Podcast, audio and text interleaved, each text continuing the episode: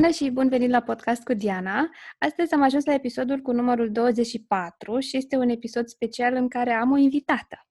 Alături de mine, mă rog, pe Zoom, din păcate nu face-to-face, este Bianca Pavel, psiholog clinician și psihoterapeut. Bună, Bianca, bine ai venit! Bună, Diana, bine te-am găsit și mulțumesc mult pentru invitație! Înainte să intrăm în subiect, am invitat-o pe Bianca să vorbim un pic despre adolescenți, pentru că cel puțin eu una mă pregătesc, mai e un pic până acolo, că na, ai mei au 6 și 8 ani, dar simt așa că cu fetița de 8 ani începem încet, încet să ne îndreptăm către partea asta și atunci m-am gândit că știu că mulți dintre cei care mă ascultă au copii de vârste similare și se pregătesc și ei să intre în perioada asta a adolescenței și m-am gândit că e un subiect util. Și de asta este Bianca aici alături de noi. Bianca, înainte să ajungem la subiectul de astăzi, Ține un pic despre tine. Bianca e colega mea la analiză tranzacțională, dar aș vrea să vă povestească un pic despre cum ai ajuns tu, Bianca, să fii psihoterapeut, cum te-a adus viața aici. Înainte să fiu psihoterapeut și să pornesc în drumul ăsta, am fost client. Și am fost client în terapie și încă sunt. Um, și am început, de fapt, nu cu terapie, am început cu coachingul, pentru că lucram în uh, multinațională, lucram cu oameni și aveam nevoie să-mi dezvolt uh, partea asta de relaționare. Și atunci uh, am început să-mi iau uh, în privat ședințe de coaching.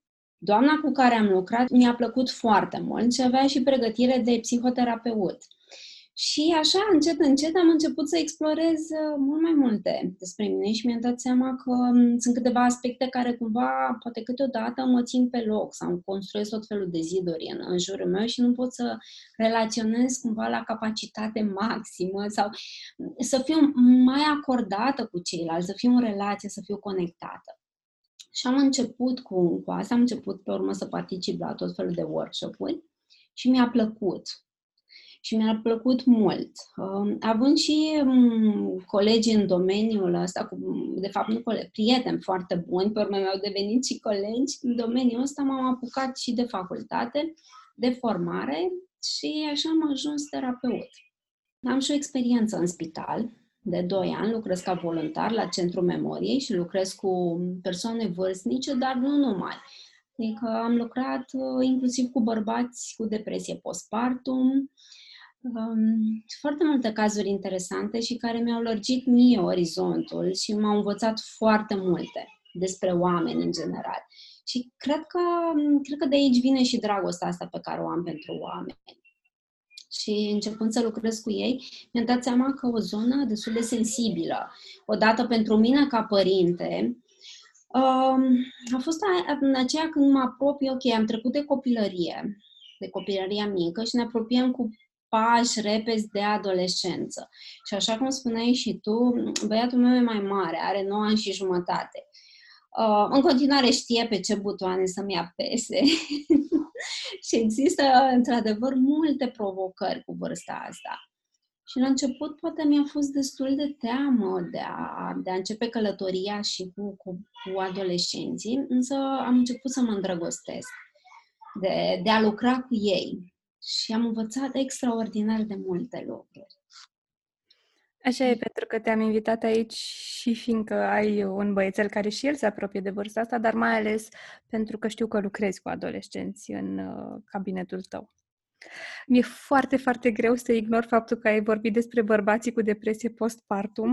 Uh, e un subiect care e foarte rar uh, abordat, dar nu vreau să intrăm acolo. Mm-hmm. Cred că aș, am vrut doar să-l punctez, că mm-hmm. există dar asta da. poate în alt subiect. Da, da, da.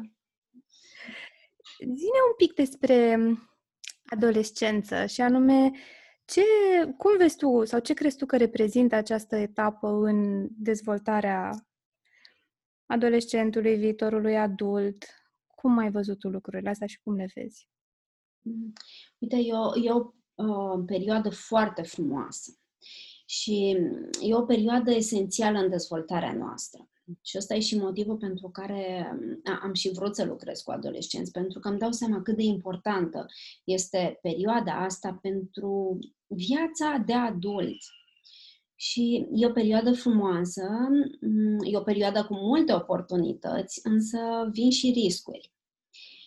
Și acolo cumva e, e de lucru. Și riscurile astea vin o parte pentru că cumva suntem și predispuși către a încerca partea de nou, dar vin și pentru că în relațiile pe care, pe care le avem cu, cu părinții noștri, cu profesorii, sunt unele lucruri care ne fac să nu mai fim văzuți, să fim confuzi, să nu mai știm cine suntem.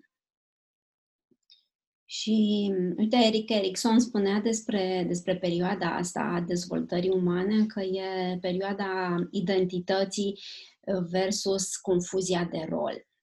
Și e perioada identității pentru că e perioada în care chiar ne punem întrebările astea. Cine sunt eu și încotro mă îndrept? Și sunt niște întrebări cumva fundamentale, întrebări care nu se termină odată cu perioada asta, cu adolescența. Gata, am ajuns la 20 de ani, gata, pum, pum. La asta mă gândesc, că sunt mulți adulți care își pun în continuare da, întrebarea asta. Exact, pentru că permanent pe, pe timpul vieții e ca așa, ca o, ca o roată, ca un cerc. Ajung în punctul ăla când am nevoie să văd cine sunt. Și mă gândesc la asta că, uite, atunci când îmi pun întrebarea asta ca adolescent, am nevoie să îmi răspund la ea. Dacă nu găsesc niște răspunsuri, atunci apare criza identității, atunci apare confuzia asta de rol, um, pe care pot să o rezolv. Fie cu, cu un sprijin din partea adulților din, de, din jurul meu, fie cu sprijinul prietenilor, care la vârsta asta sunt foarte, foarte importanți, fie, ok, trec peste ea, încerc să merg mai departe și la un moment dat ele apar și atunci mă reîntorc. Și am cumva șansa să o iau de la capăt și să rezolv lucrurile astea. Adică dacă am ratat portița la momentul la care ea s-a deschis, ea se mai deschide și ulterior. Exact, se mai deschide, pentru că ne mai lovim de anumite lucruri și o să începem iar să ne punem întrebări. Ok, dar cine sunt și ce fac și ce vreau? Și și atunci, dacă putem, uh, ar fi bine să apelăm la ajutor, asta ca să facem călătoria asta mult mai simplă și mult mai eficientă. Sunt surprinsă că ai spus că e o perioadă frumoasă, uh-huh. spre deosebire de ce aud în general și anume, aul o să treacă odată. E o perioadă de trecere între copilărie, care, mă rog, e cum e, e bine că e, și să ajungă odată adult că, ia uite, în perioada asta e ceva foarte greu și abia așteptăm cu toții să treacă. Mm-hmm. Uite, aici mi-ai ridicat mingea la fileu și aș vrea să discutăm puțin de miturile astea care înconjoară adolescența. Apropo de perioadă de trecere. Adolescența nu e o perioadă de trecere, e o etapă de sine sătătoare în dezvoltarea umană. Și asta pentru că au loc foarte multe um, cumva se dezvoltă creierul într-un anumit fel, fiziologic suntem altfel. Deci nu e perioadă de trecere, nu e o tranziție de la copil la adult. Nu e o ceva de legătură. E o perioadă în sine și zic că e o perioadă foarte, foarte frumoasă pentru că e perioada în care suntem foarte creativi, adică ajungem așa la un maxim al nostru de creativitate și de, de inovare. Um, și da, ăsta este un, un, un mit. Nu e o perioadă de trecere. E o perioadă de dezvoltare și de creștere frumoasă și cumva asta îmi doresc și asta lucrez cu adolescenții, să o facem frumoasă și să o facem o perioadă de, de creștere. Și uite, mai, mai sunt câteva mituri. Unul dintre ele e legat de în partea asta cu ok, e perioada în care ne cotropăie hormonii, strigă noi. da, dar nu, nu este motivul pentru care noi ne purtăm în, într-un anumit fel când suntem adulți. Într-adevăr, există o creștere hormonală și e normală, se, se maturează sau mergem către maturarea anumitor um, țesuturi. Organele sexuale cumva încep să se evidențieze și să funcționeze pentru ce au fost ele cumva proiectate, să zic. Și uh, da, sunt, e o parte de creștere hormonală, dar modul pentru care ne purtăm într-un anumit fel, fie că suntem mai țâfnoși, mai irascibili, fie că avem niște porniri, sunt pentru că există multe m- transformări la nivelul creierului. Și de fapt de acolo sunt toate, toate lucrurile astea. Nu de la, de la hormon. Da, influențează și aici, dar nu de acolo. Și mai e o parte, și mai e un mit pe care aș vrea să-l aduc în discuție e partea asta de că ne transformăm din persoana dependentă într-o persoană independentă. Da, e adevărat, dar nu trecem la o independență totală. Și, de fapt, nu asta ne dorim pentru că suntem niște animale sociale. Avem nevoie de tribul nostru, avem nevoie să fim în relații. Și, de fapt, ne mutăm de la o persoană dependentă, de cei care au grijă de noi, la o persoană interdependentă, adică o persoană care are nevoie de ajutor, dar și oferă ajutor. Și asta iarăși e o parte de, de frumusețe, de a, de a fi în relații cu ceilalți. Iar a fi în relație înseamnă, mm, în parte de, cumva, e ceea ce ne ajută pe noi să obținem bunăstarea, să obținem o calitate mai bună a vieții. Sistemul imunitar beneficiază de pe part, de, din partea asta de, de relații și a, ne luăm de aici ce avem nevoie. Și, cumva, mm, calitatea vieții crește și fericirea, odată cu implicarea noastră în relații. Cred că una din dificultățile părinților sau adulților care relaționează cu adolescenții e că trecerile astea, după cum văd eu, se fac foarte repede. Când este extrem de dependent, când 30 de secunde mai târziu se consideră independent total, apoi iar se duce înapoi în zona de dependență. Și cred că e greu și pentru adulți să își facă switch-ul între mm-hmm. una din stări și cealaltă. Ai observat și tu ceva de genul ăsta? Da, da, da. Și am observat și am observat cumva și la părinții cu care, părinții adolescenților cu care lucrez și care îmi povestesc și vin la rândul lor cu, cu toate dificultățile astea. Și atunci când um, copilul e adolescent și familia devine adolescentă. Pentru că și noi, în rolul de părinți, uh, avem aceeași vârstă pe care o are copilul nostru și e cumva, poate pentru, pentru unii dintre noi e prima dată când ne confruntăm cu asta. Și chiar dacă nu e prima dată, avem un copil mai mare care, și am trecut cu el prin adolescență, vedem că la celălalt copil, al doilea, al treilea, al patrulea, lucrurile sunt diferite pentru că copiii sunt diferiți. Provocările cărora trebuie să le facă față sunt diferite. Și da, și să nu uităm un, un lucru că Uh, și pentru adolescent e la fel de greu, de dificil să facă față, cum e și pentru noi. Și pentru el e o furtună, nu știe cum reacționează. De multe ori din uh, reacțiile pe care le are îl surprind și pe el. Și da, e, e, e greu, e dificil până obțin partea de acordaj fin, să ajungi la echilibru. Și, și pentru noi ca părinți și pentru ei ca adolescenți e, e destul de greu. Și cred că în perioada asta e și mai dificil. Și o perioadă în care noi, adulții, ne confruntăm cu pierderi și ei, adolescenții, se confruntă cu pierderi. Iar um, pentru ei, partea de a fi în relație um, e foarte, foarte importantă, pentru că e vârsta la care încearcă să se desprindă de adulți și să se ducă către prieteni. E, iar dacă acum este atât de dificil să stai conectat, și o faci destul de rar, o faci prin, prin online sau poate nici măcar așa pentru că școala îți ocupă destul de mult timp, e greu și atunci ce îți mai rămâne? Partea asta cumva e o parte dificilă. Și au fost studii care au arătat că adolescenții care sunt rupți, cumva izolați de ceilalți, sunt mai predispuși către comportamentele riscante cum la fel se întâmplă și cu adolescenții care uh, cumva stau numai cu prietenii și se rup total de, de părinți. E la fel de nociv. Adică o parte de, de echilibru pe care avem nevoie să o păstrăm. Să ne poziționăm acolo unde e suficient de bine. Pentru că perfecțiune, partea de ideal, clar nu o găsim. Și asta cumva ar trebui să stea cu noi și în rolul de părinți. Adică să nu căutăm să fim părinți perfecți, pentru copiii noștri, pentru că nu suntem, nu avem și noi pe ale noastre, ci să căutăm să fim părinți suficienți de buni pentru ei. Și cel mai important e să stăm cu ei în relații.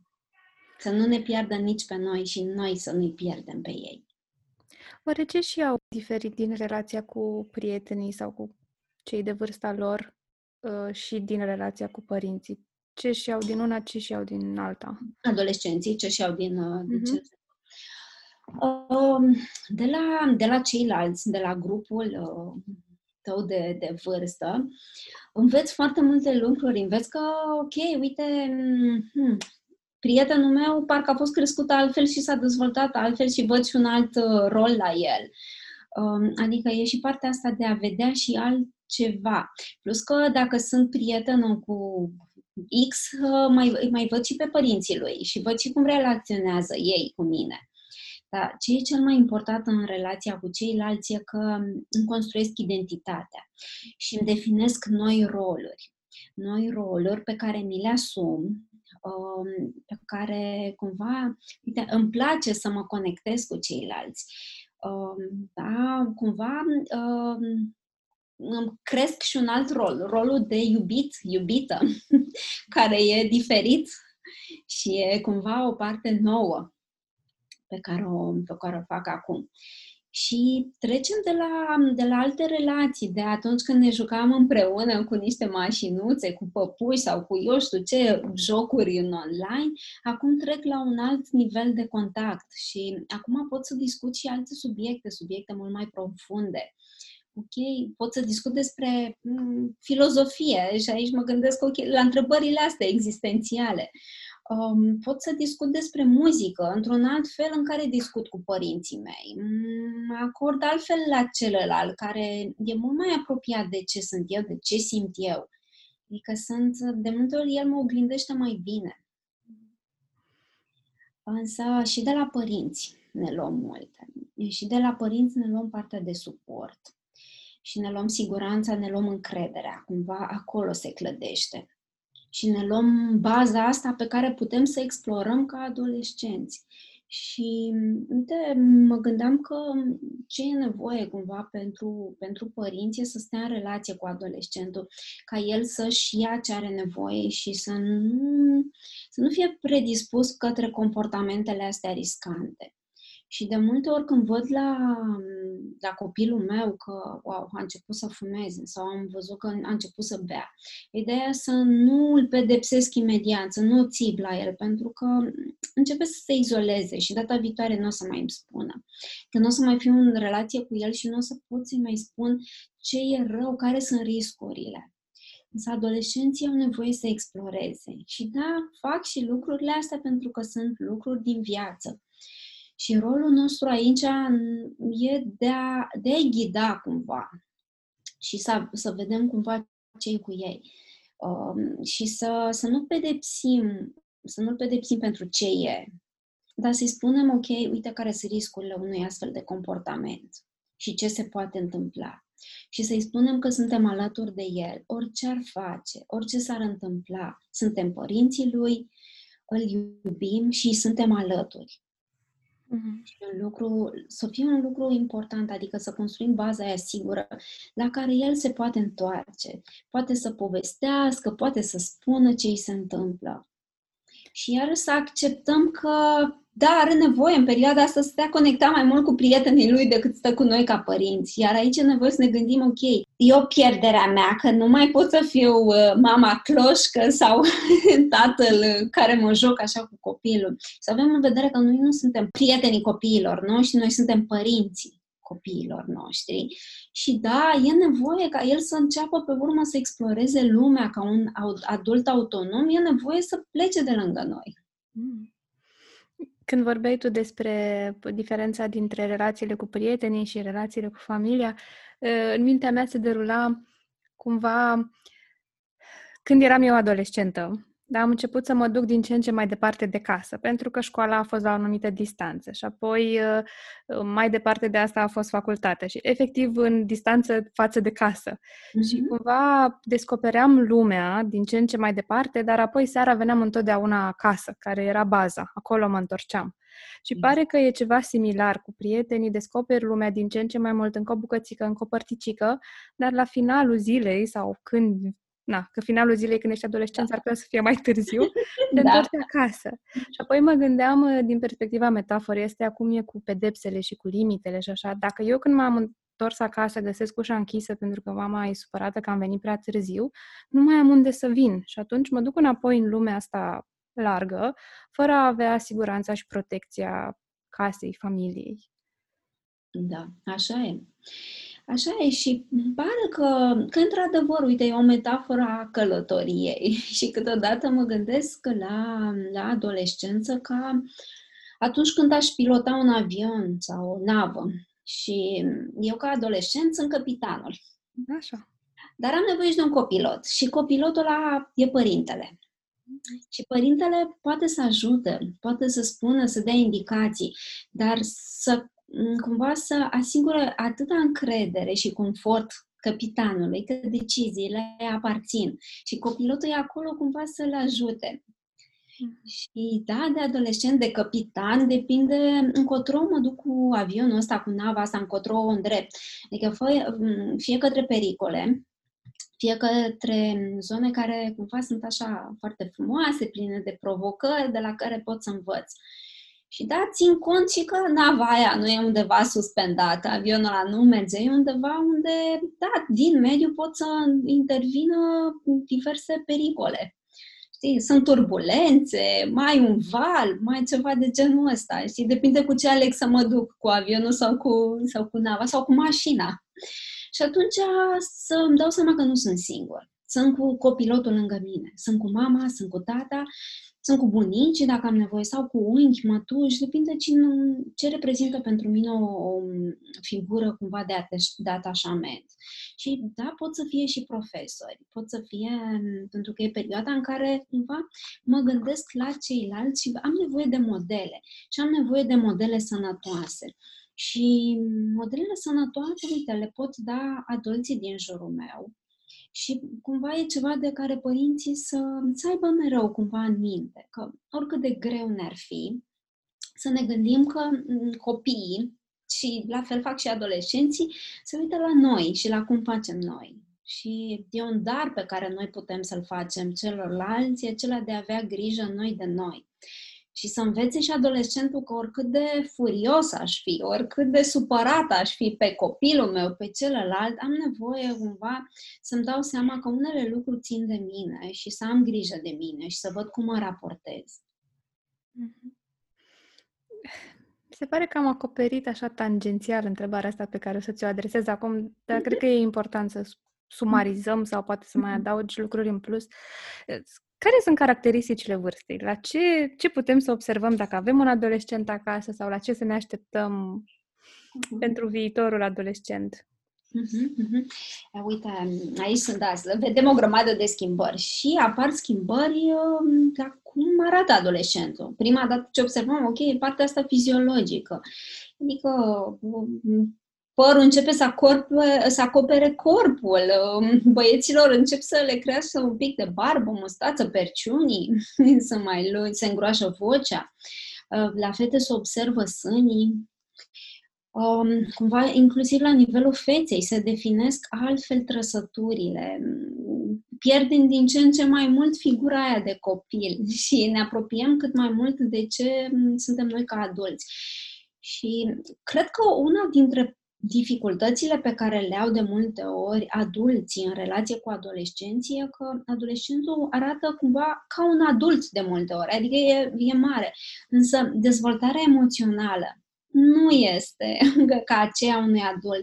Și avem de multe ori, cumva, de la ei, vrem să, să reacționeze ca niște adulți și să se comporte ca niște adulți. Dar ei nu sunt încă adulți, chiar dacă arată ca, ca un adult. Și chiar dacă își doresc foarte mult să arate ca un adult, da. pentru că și ei vor să arate și mai mult scot în evidență părțile mm. care sunt uh, da. ca de adulți.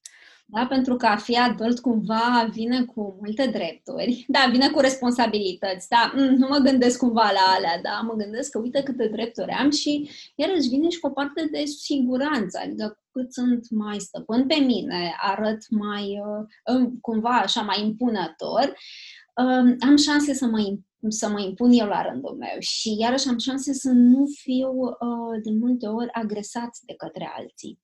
Și atunci, da, vreau să arăt mai mare ca să mă și protejez. Pe urmă, mai sunt schimbările la nivel social. Adică mă întreb către prieteni. Mă depărtez de părinți și mă întreb către prieteni. Și asta am tot, uh, am vorbit noi uh, mai devreme. Și mă întreb și îmi fac, îmi creez propriul meu trib. Și aici, la, la propriul trib, am văzut niște lucruri foarte interesante și inovative la adolescenți. Și am văzut inclusiv în momentele lor foarte grele, în care cumva se gândesc la suicid, își fac un grup de suport, un grup care îi ține împreună. Și pentru mine asta înseamnă, wow, e, uite ce, ce metode și ce creativi sunt și cum au găsit cum găsesc împreună suport să treacă peste niște, niște lucruri. Și unii dintre ei și-au creat așa un fel de pact. Suntem împreună, uite, nu faci asta pentru că am face-o și noi și atunci hai să stăm împreună, hai să ne acordăm cumva uh, suport, hai să plângem împreună dacă putem și hai să fim acolo unul pentru celălalt atunci când poate simțim că părinții sau când ei simt că părinții nu mai sunt lângă ei, când s-a produs o ruptură în relație. Mă întreb dacă și felul ăsta de a arăta mai matur decât ești pentru a te proteja și a găsi grupul ăsta de suport, nu, nu sunt mecanisme de a îți căuta un alt părinte atunci când poate părintele nu e disponibil sau tu vrei să te îndepărtezi de el ca să crești, să devii autonom. Cu siguranță, da sunt, mi se par niște mm, cumva, nu ne au trec de, de la ipoteză, adică chiar așa sunt pentru unii dintre ei, așa este. Și mi se pare că iară să ne gândim aici și la partea de oportunitate care vine din grupul de suport, de prieteni.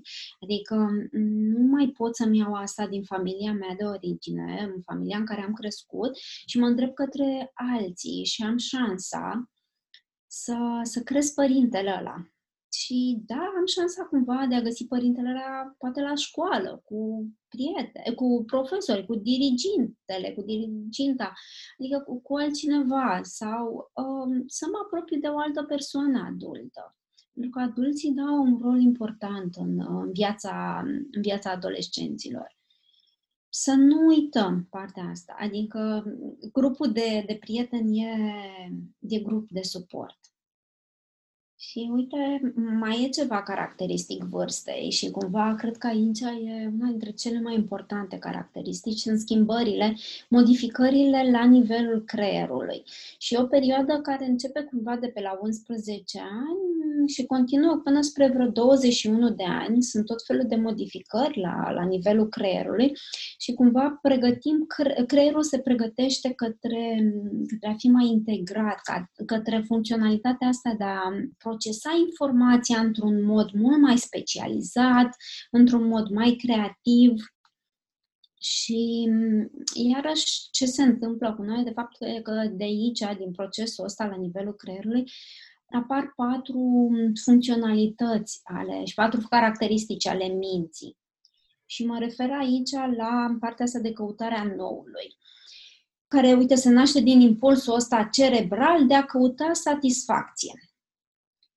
Iar de căutarea noului depinde cumva, o, poate așa, de cursul milioanelor de ani, a depins partea asta noastră de supraviețuirea speciei. Adică vreau să văd, mă îndepărtez de cuib, uh, caut să văd alte teritorii. Cum ziceai tu cu partea asta de că ai plecat puțin mai mult, ești la școală, pe urmă poate liceu, pe urmă facultatea și din ce în ce mai, uh, mai mult ai depărtat de casă. Ai încercat să vezi și alte, și alte zone. Și de aici ce ne vine energia. Energia de a explora și ne vine cheful de viață, care este foarte important, chef de viață pe care de acolo ne luăm ce, ce e nevoie, să funcționăm ok. Însă există și partea de dezavantaje aici, la, la căutarea noului și asta e, noi când eram adolescenți ne asumam niște riscuri prea mari și de aici poate să vină fuga, poate să vină partea asta de, de delicte, de a, de a comite ceva care e fie la limita legii, poate de multe ori chiar să, să intervină partea de, de pedeapsă penală. Uite, mă gândeam la partea de comportamente periculoase și când caut, caut partea asta de de nou și s-au făcut studii în care cumva majoritatea erau în America pentru că de acolo poți să-ți iei permisul la 16 ani și vreau să vadă cum conduci când ești singur în mașină și cum conduci când ești cu gașca ta. Și au văzut că atunci când ești singur, ești mult mai prudent, mult mai atent. Când ești cu gașca, de multe ori începe, ok, dar hai să mergem, îți spune unul, o voce cumva, auzi, hai să mergem mai departe. Chiar dacă tu te gândești, mă, da, parcă n-ar fi chiar așa de bine, mai forțezi un pic limita.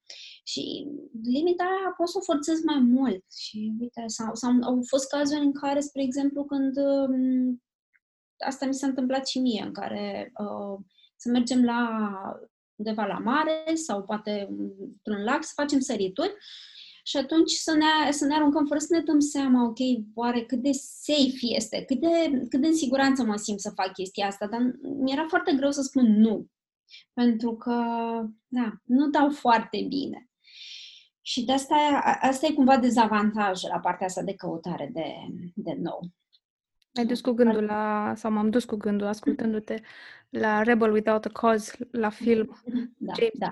Fix uh, exact. asta e, dar dusă la extrem. Exact. de a găsi nouă, de a experimenta trăiri noi până unde te oprești. Mm-hmm. Exact, exact. Că asta facem. În adolescență căutăm partea de echilibru. Și baleiem așa între extreme. Și iar o caracteristică specifică în perioada asta este partea de implicare socială, adică tribul de care am nevoie și vorbeam noi mai devreme, avantaje. Chiar mai devreme am spus și partea asta de dezavantaje, adică ce se întâmplă când devine riscant.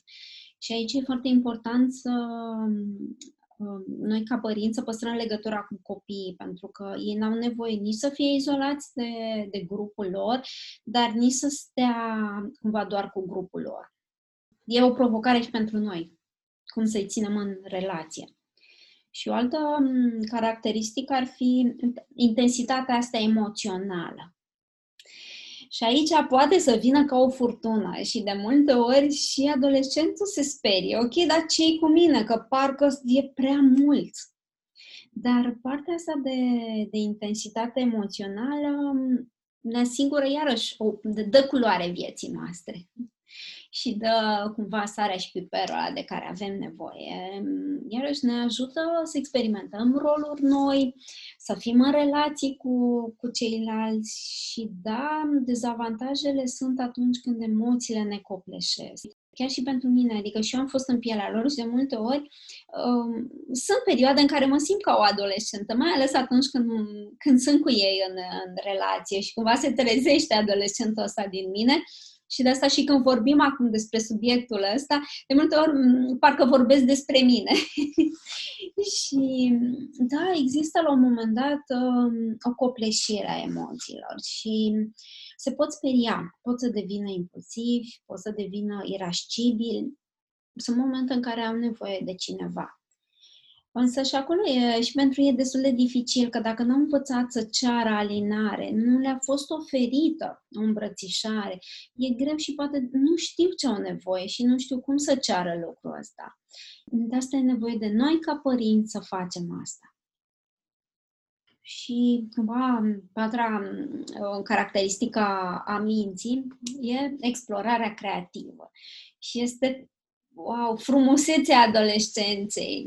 E, e o perioadă în care creativitatea atinge așa niște cote foarte, foarte sus. Apare inovația, e parte de dezvoltarea gândirii divergente. Găsesc foarte multe soluții, adică îmi iau ce am învățat și le combin altfel și găsesc, pot să rezolv niște probleme într-un, într-un mod nou. Adică am văzut pe ei mei că rezolvau problemele așa, dar ia uite, eu am mai văzut și la altul că se poate și altfel, combin lucrurile astea și văd că pot să fac lucrurile mai ușoare și pot să, pot să inventez chestii. Mm, e perioada în care adolescenții am, uh, scriu poezii, compun, uh, vor să scrie o carte, își, uh, își țin jurnale. E perioada asta frumoasă și iarăși lucrez cu o parte dintre adolescenți pe, pe partea asta creativă. Ok, zim ce-ți place, discutăm cumva, discutăm idei. Și asta e, e un mod în care pot să creez relații cu ei pentru că îi văd. Îi văd, îi ascult, sunt acolo, sunt acolo lângă ei. Și e ceea ce cumva părinții e nevoie, uite, să, să facă și să țină, să aibă în vedere partea asta că Adolescentul se pregătește să devină un adult autonom. Se pregătesc pentru autonomie. Și ca să pregătesc autonomie, am nevoie de alți 3A. Și am nevoie să... Adolescentul are nevoie să fie ascultat. Are nevoie să fie apărat și are nevoie să fie alinat. Și când zic ascultat e să fie văzut, să fie văzut așa cum este, să fie respectat. Și atunci rolul meu de părinte e să-l respect, chiar dacă nu sunt de acord cu deciziile lui. Nevoie să, să discut cu el, să-i respect punctul lui de vedere. Și da, îmi pot spune care e punctul meu de vedere, dar să spun că este al meu și să respect și ce crede el și să fiu acolo și să-l văd Uh, e partea de apărare, pentru că ei au nevoie de, de baza aia sigură. Și au nevoie ca noi să le mm, asigurăm partea asta de suport, au nevoie să, de, de siguranță. Și au nevoie de alinare, pentru că au nevoie atunci când, când au nevoie de o îmbrățișare, să o primească asta cumva o pot cere și de, de toate astea au nevoie și de la grupul de, de prieteni și de multe ori um, partea de îmbrățișări poate și le iau din grupul de prieteni. Și uite, ai văzut și tu cum se salută, că se iau în brațe. Foarte e, corporal. E, da, exact. Asta e, foarte corporal. Și poate că noi, ca părinți, de multe ori pierdem din vedere asta. Pentru că, da, încet, încet ei ne spun, ok, dar nu mă mai pupa, ok, dar nu mă mai lua în brațe, deși își doresc lucrurile astea. Dar poate de, de a le respecta că, ok, nu fac asta când sunt cu alții. Mm-hmm. Dar când sunt în intimitatea casei mele sau când sunt în alte locuri în care suntem feriți, uh, au nevoie și da, au nevoie, uite, să le dăm așa un sărut pe obraz din când în când, să-i luăm de mână, ori să se opună. Dar am nevoie de asta și cumva să stăm acolo și să putem să conținem partea asta, adică ei să opun.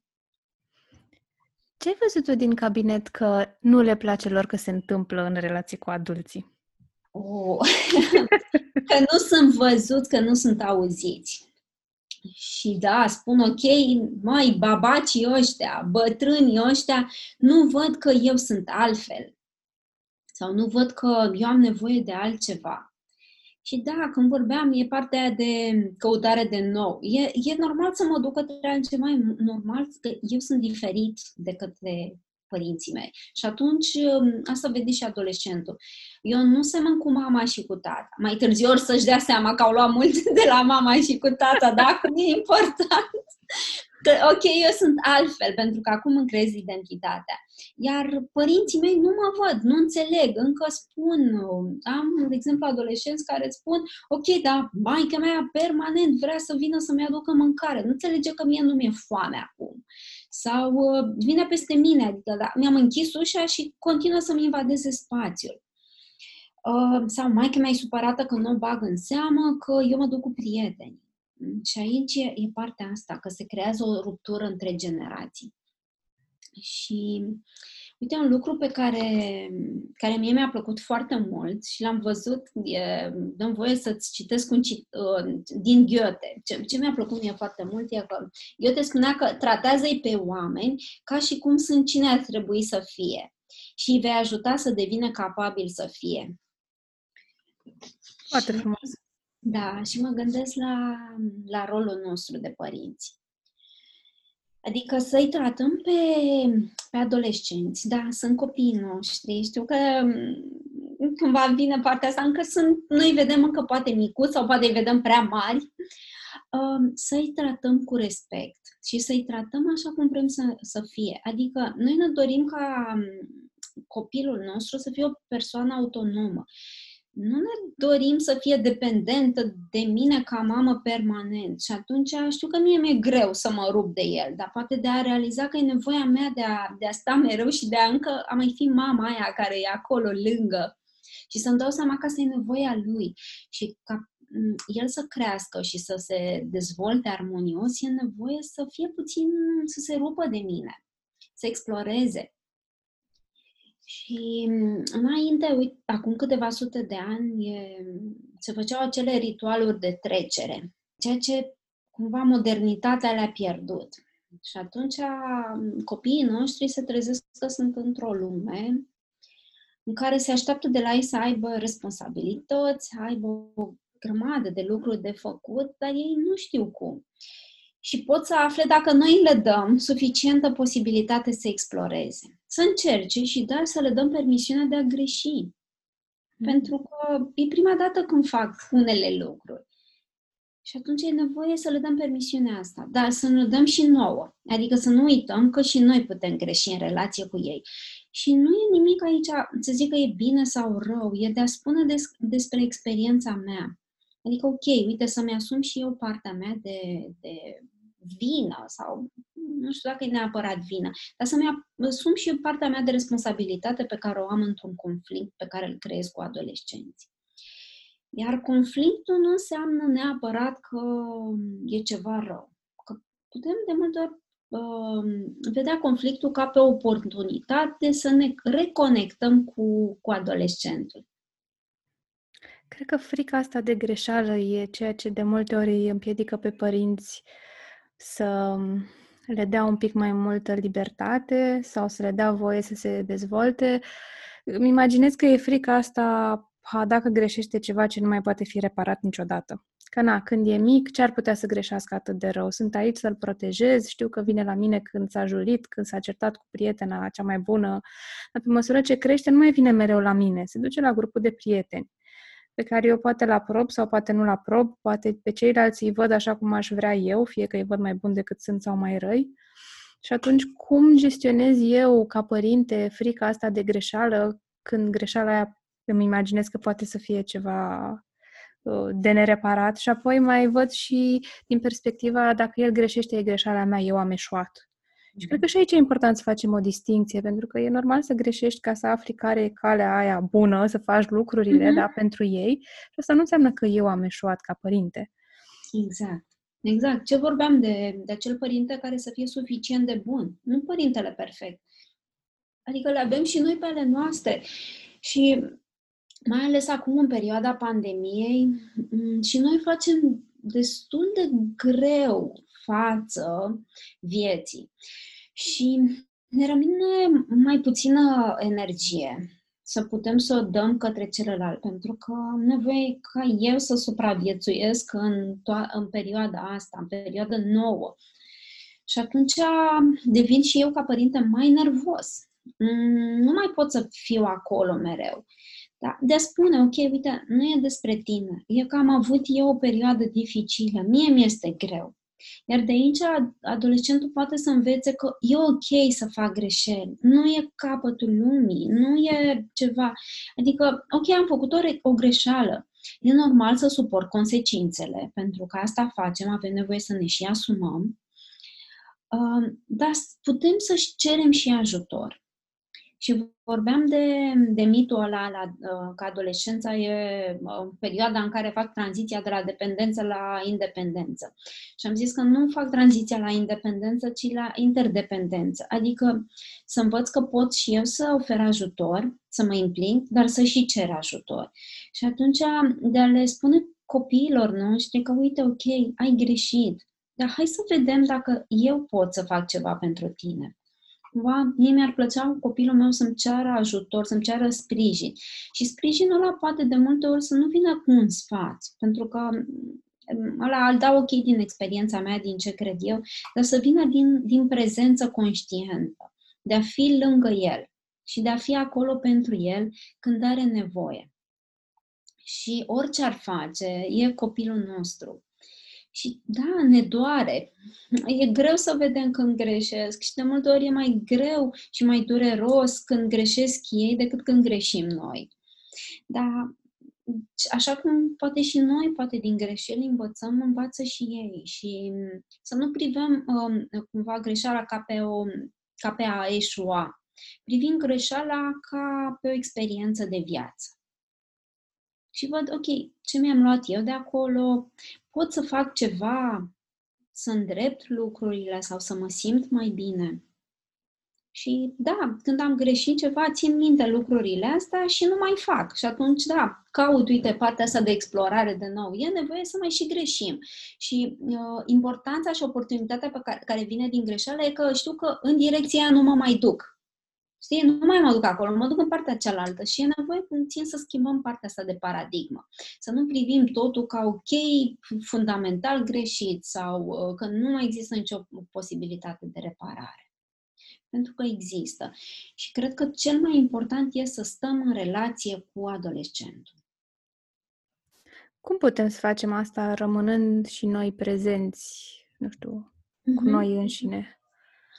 Da, uite, aici e o întrebare foarte bună și o întrebare la care lucrăm permanent și încă tot îmbunătățim la, la asta pe parcursul vieții, chiar dacă nu mai avem poate copii mici, sunt adulți la rândul lor, tot mai e ceva acolo de, de adăugat. Uh, și da, uite, un conflict între părinte și copil produce o ruptură în relație, dar cum ziceam mai devreme, de a vedea asta ca să schimbăm puțin modul în care ne raportăm, să schimbăm paradigma și să, uh, să schimbăm, de fapt, perspectiva și să iau asta ca pe, o, ca pe oportunitate să mă reconectez cu adolescentul. Și atunci, cum pot să fac să, să fiu prezent acolo pentru el, e că noi din rolul de părinte, cumva să avem în vedere că intră în atribuțiile noastre să inițiem noi de multe ori comunicarea. Și ca să pot să inițiez comunicarea, am nevoie să știu că eu, și păr- eu ca părinte, um, sunt cumva ok cu asta, adică am dispoziția necesară să pot să port o discuție. O discuție de, din, de pe picior de, nu neapărat egalitate, dar partea asta, îl respect pe celălalt, adică eu sunt ok, tu ești ok. Și cumva să am în minte principiul ăsta pe care noi îl folosim în analiză tranzacțională și care este foarte important. Și important în orice relație pe care noi o avem, fie că e cu un copil, fie că e cu un adolescent sau cu un adult. Și să știu că eu pot să fac lucrul ăsta, sunt dispus să, să fac lucrul ăsta. Și iarăși ce pot să, să mai fac este să verific că atunci când vreau să vorbesc cu adolescentul, ar putea să vorbească și el. Adică nu mă duc peste el când vorbește la telefon cu un prieten și spun ok, închide telefonul că eu vreau să vorbesc cu tine. Că noi ne-am certat și mie mi s-a pus pata să vorbim acum. Că, uite, eu mă simt în stare să vorbesc acum.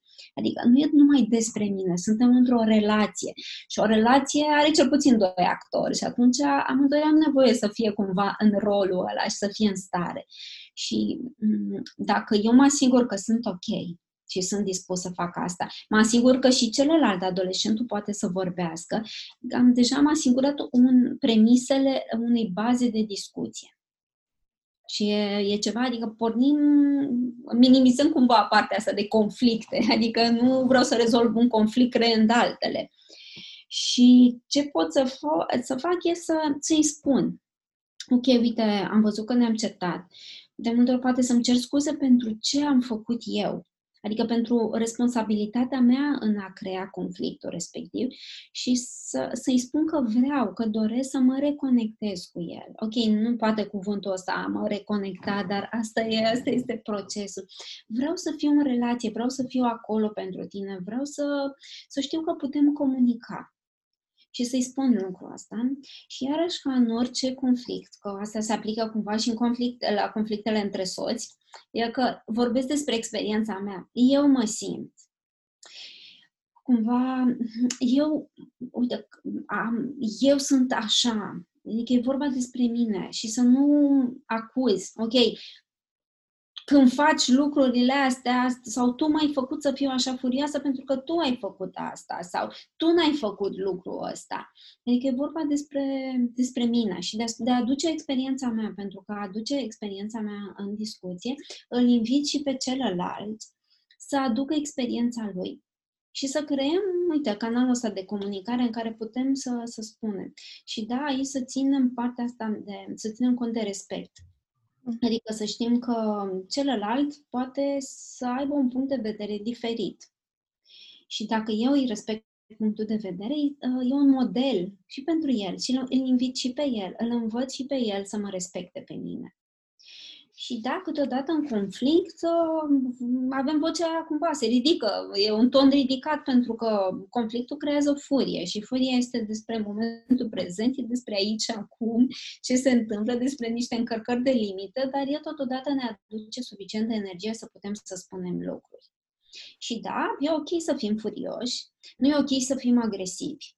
Asta nu e ok. Nu ducem către agresivitate. Nu țipăm, nu aruncăm, nu urlăm.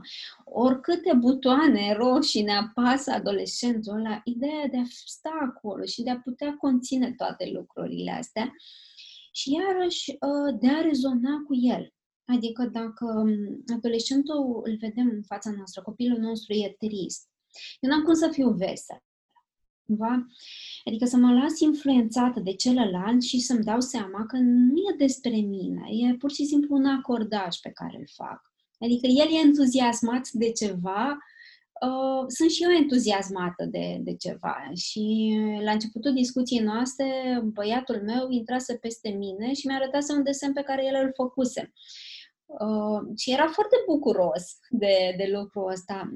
Uh, e important să-i arăt cumva, să răspund și eu la entuziasmul lui. Da, e foarte frumos, îmi place lucrul ăla. E ceea ce el a creat. Și la fel să procedăm și cu adolescenții. Ok, au nevoie, hai să găsim niște subiecte comune. Adică să nu ne gândim că ochii toată ziua stă pe calculator și joacă niște jocuri de noroc. Să ne arătăm cumva interesați. Ok, dar am zis jocuri de noroc, uite, acum îmi dau seama, niște jocuri. Pot fi și de noroc. Ceea ce da, da, unii dintre ei, da, și atunci, da, și atunci când e parte de joc, de a, de a vedea, ok, de ce e nevoie, ce ți aduce ție experiența aia și de a sta cu ei acolo și de a vedea. Și e oportunitate de a ne conecta și de a, de a crea. Atunci sunt, sunt discuțiile alea care tind spre intimitate. Mă gândeam când vorbeai despre a-ți uh, asuma trăirile și a nu le pune în cărca celuilalt, cum am exprimat eu mai devreme când vorbeam despre uh, Rebel Without a Cause, despre film, mm-hmm. am zis inițial uh, că m-ai făcut să mă gândesc la și după aia mi-am dat seama, nu m-ai făcut tu, eu m-am gândit. Și apoi ducând mai departe, dacă aș fi mers pe tu m-ai făcut să mă gândesc la, dacă eu m-aș fi simțit rău amintindu-mi despre filmul ăla, cumva responsabilitatea n-ar fi, n-ar fi fost la mine că eu am creat imaginea aia, ci că tu mi-ai creat-o. Atunci nu e la mine, ci e la tine responsabilitatea trăirilor mele. Ceea ce facem de multe ori și cu copiii, poate cu partenerii de cuplu, uite ce tare m-ai enervat, tu m-ai supărat, tu m-ai înfuriat. Da. Și atunci să pornim discuția din, uh, din partea asta, de a asculta, de a fi empatici și de a asculta activ. Nu să judecăm, nu să reproșăm.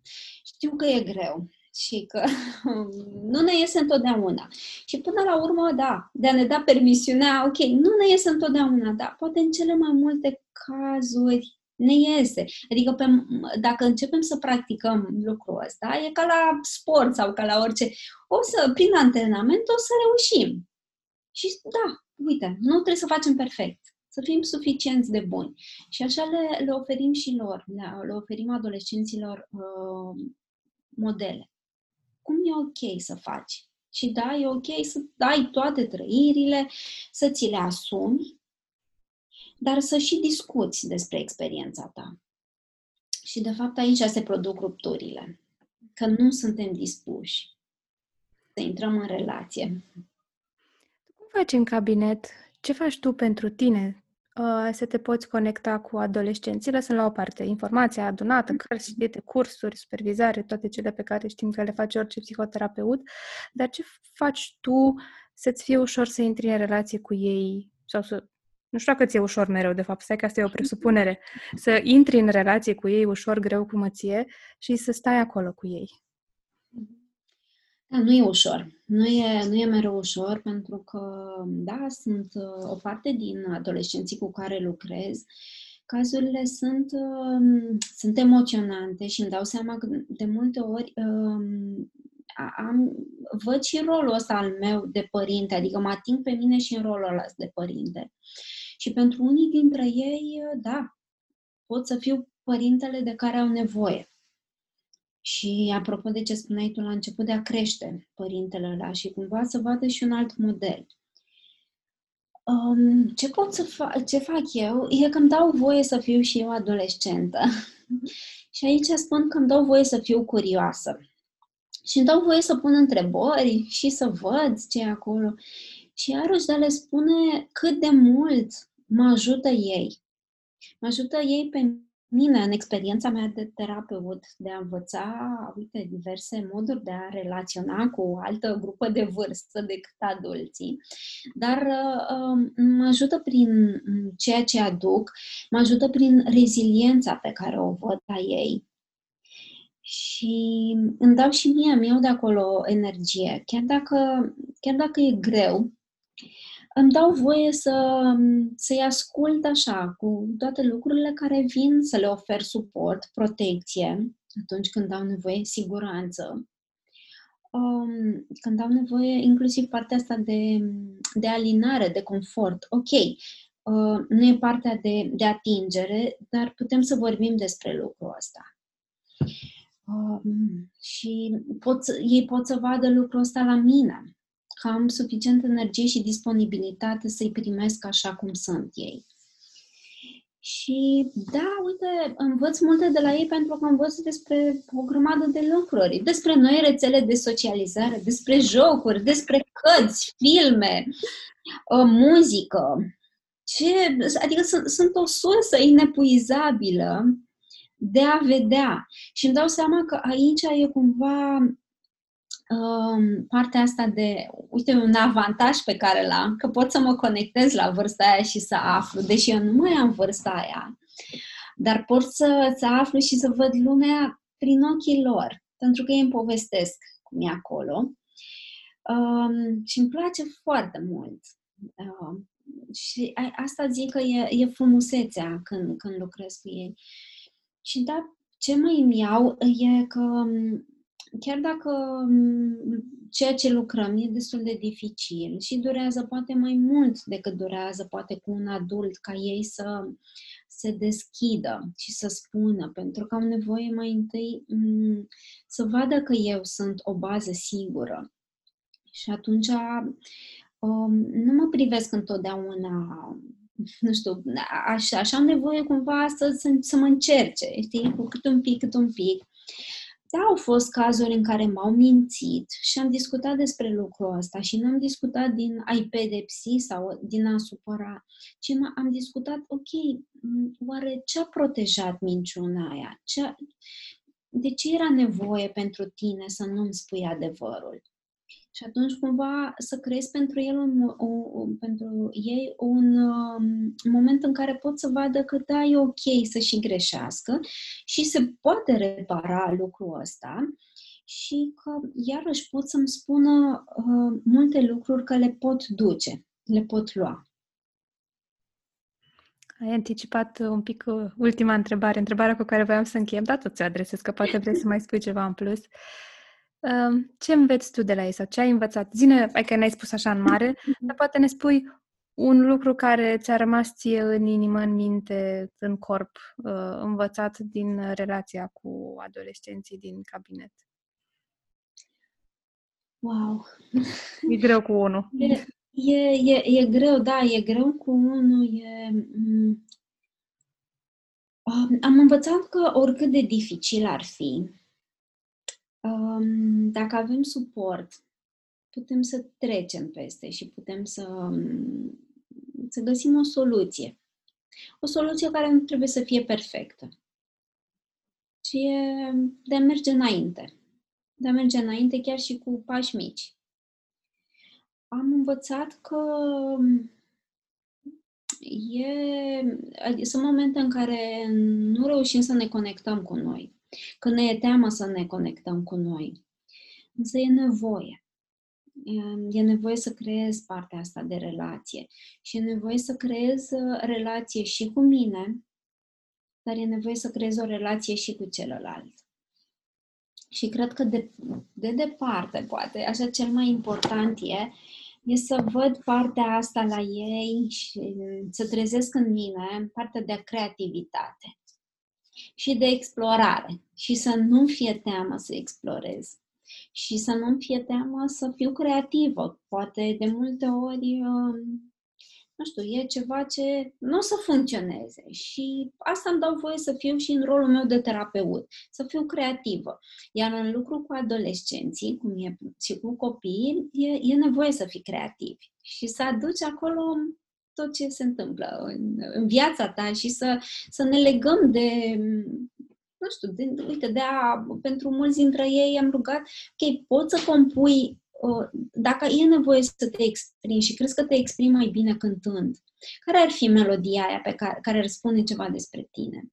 Sau dacă desenează, ok, cum ești tu? Cum e monstrul ăla care stă cu tine? Și hai să ne împrietenim cu el și să-i facem loc în relația noastră. Știi? Și să folosim partea asta, care de multe ori nouă, ca adulți, s-ar putea să ne lipsească. Adică, ok, nu mai am chef, dar ce ai acum? Adică să desenez, sau um, cum ar fi să fac lucruri din astea. Sunt prea copilărești sau poate prea jucăușe sau, ok, nu știu, nu mă descurc. Nu e despre skills-urile tale, despre aptitudinile pe care le ai făcând asta, ci e de a, de a da voie să te exprimi și prin alte mijloace, nu doar prin cuvinte. De a intra și tu în contact cu copilul interior, cu adolescentul exact. interior, care sunt acolo mereu, doar că da. câteodată nu, nu le dăm voie să se exprime. Mm-hmm. Ai un mesaj, asta e ultima, gata, promit, un mesaj pentru părinți, nu știu, părinții de adolescenți sau de viitori adolescenți? Uh, da, ți-am vorbit partea asta de a cultiva autonomia la ei și anume să, să-i ascultăm, să-i apărăm și să-i alinăm. Cei trei A să-i avem în vedere. Și e foarte ușor pentru că este adolescent și adolescentul să le oferim pentru autonomie cele trei. A asculta, a apăra și a alina. Mi se pare că terminăm așa într-un ton pozitiv cu soluții pentru ceea ce de multe ori pare să nu știu, mm. arate ca o tornadă sau e dificil de dus și pentru părinți și pentru adolescenți. Și să folosim instrumentele astea care ne sunt la îndemână Bianca, îți mulțumesc tare, tare mult că ți-ai adus adolescenta aici și ai adus și profesionista și ai adus și mama, le-ai adus pe toate și am vorbit cu ele. Și uh, sper să te mai uh, avem aici între noi. Mi-a rămas în minte chestia asta cu depresia postpartum la bărbați. da, da, da.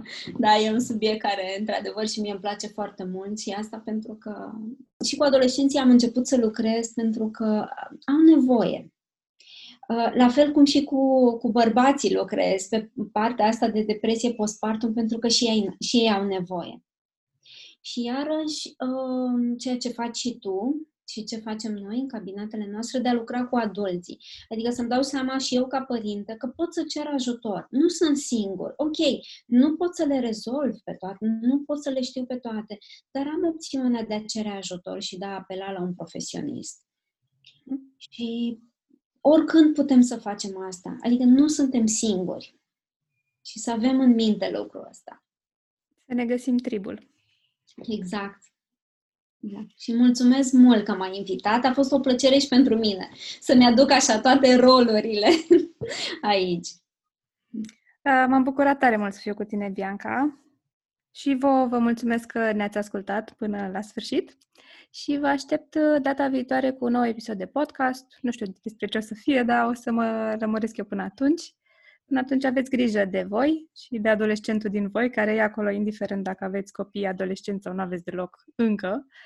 Și să ne auzim cu bine. Pa, pa!